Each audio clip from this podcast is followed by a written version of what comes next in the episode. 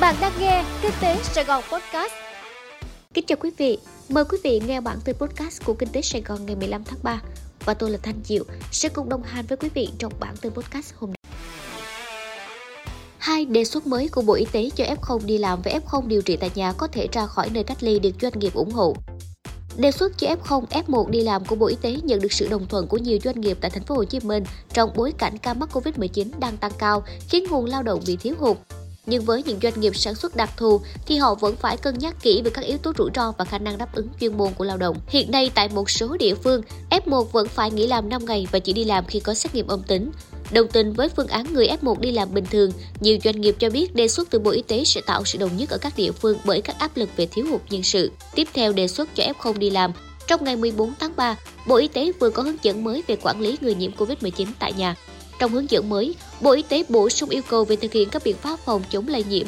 Theo đó, người nhiễm COVID-19 cần hạn chế ra khỏi nơi cách ly, khi phải ra ngoài phải mang khẩu trang, giữ khoảng cách với những người khác. Một ngày trước giờ G mở cửa du lịch sự quy định với khách nhập cảnh. Văn phòng Chính phủ vừa có văn bản về việc mở lại hoạt động du lịch trong điều kiện bình thường mới. Theo đó, xét đề nghị của Bộ Văn hóa, Thể thao và Du lịch tại văn bản số 805 BVHTTDL TCDL ngày 12 tháng 3 Phó Thủ tướng Vũ Đức Đam chỉ đạo Bộ Y tế sửa đổi các quy định yêu cầu đối với khách du lịch nhập cảnh cho phù hợp với tình hình mới theo tinh thần chỉ đạo tại Nghị quyết 25 NQCB ngày 7 tháng 3 năm 2022. Bộ Y tế gửi những sửa đổi này đến Bộ Văn hóa, Thể thao và Du lịch trước ngày 15 tháng 3 để tổng hợp, hoàn thiện và công bố phương án mở cửa lại hoạt động du lịch trong điều kiện bình thường mới.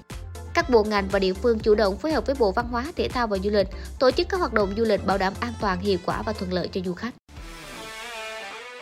Xăng dầu tiếp tục đẩy chỉ số giá tiêu dùng tháng 3 tăng. Bộ Tài chính dự báo chỉ số giá tiêu dùng CPI tháng 3 tiếp tục tăng cao do tác động từ giá xăng dầu tăng. Thông tin này được Bộ Tài chính nêu tại cuộc họp giữa Phó Thủ tướng Lê Minh Khái và một số bộ ngành địa phương về công tác điều hành giá của một số mặt hàng quan trọng thiết yếu chiều ngày 14 tháng 3. Để ứng phó với thách thức từ xu hướng tăng giá hàng hóa nguyên liệu, Bộ Tài chính đề nghị Bộ Công Thương tiếp tục triển khai các biện pháp điều hành để ổn định nguồn cung xăng dầu trong nước, Ngoài ra, cần dự báo diễn biến giá xăng dầu thế giới để có phương án điều hành phù hợp. Bên cạnh đó, sử dụng quỹ bình ổn giá hợp lý linh hoạt để hạn chế mức tăng giá xăng dầu trong nước. Bên cạnh các giải pháp trên, Bộ Tài chính cũng đưa ra một số kiến nghị đối với công tác điều hành giá của một số mặt hàng thiết yếu, gồm LPG, xi măng, thịt heo, phân bón UR, gạo, giá dịch vụ xét nghiệm virus SARS-CoV-2, giá vật tư, trang thiết bị y tế. Thị trường chứng khoán theo dõi động thái tăng lãi suất của Fed. Ngoài cuộc chiến giữa Nga và Ukraine, việc Fed tăng lãi suất đã ảnh hưởng mạnh đến tâm lý các nhà đầu tư trên thị trường chứng khoán. Trong tuần trước, các thông tin về cuộc chiến giữa Nga-Ukraine vẫn tác động khá mạnh đến thị trường chứng khoán. Chỉ số lao dốc mạnh trong hai phiên đầu tuần khi các cổ phiếu có vốn hóa lớn bị bán mạnh.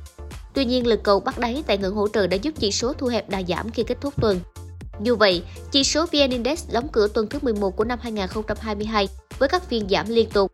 Kết quả giảm 38,79 điểm, tương ứng giảm 2,58% về mức 1.466,54 điểm. Còn chỉ số HNS Index giảm 1,86% về mức 442,2 điểm. Tâm lý giao dịch trên thị trường chứng khoán Việt Nam hiện vẫn chưa có sự cải thiện nào đáng kể. Thanh khoản từng phiên và cả tuần đều sụt giảm cho thấy dòng tiền đang lựa chọn đứng ngoài quan sát. Báo cáo của công ty chứng khoán VCBS nhận định.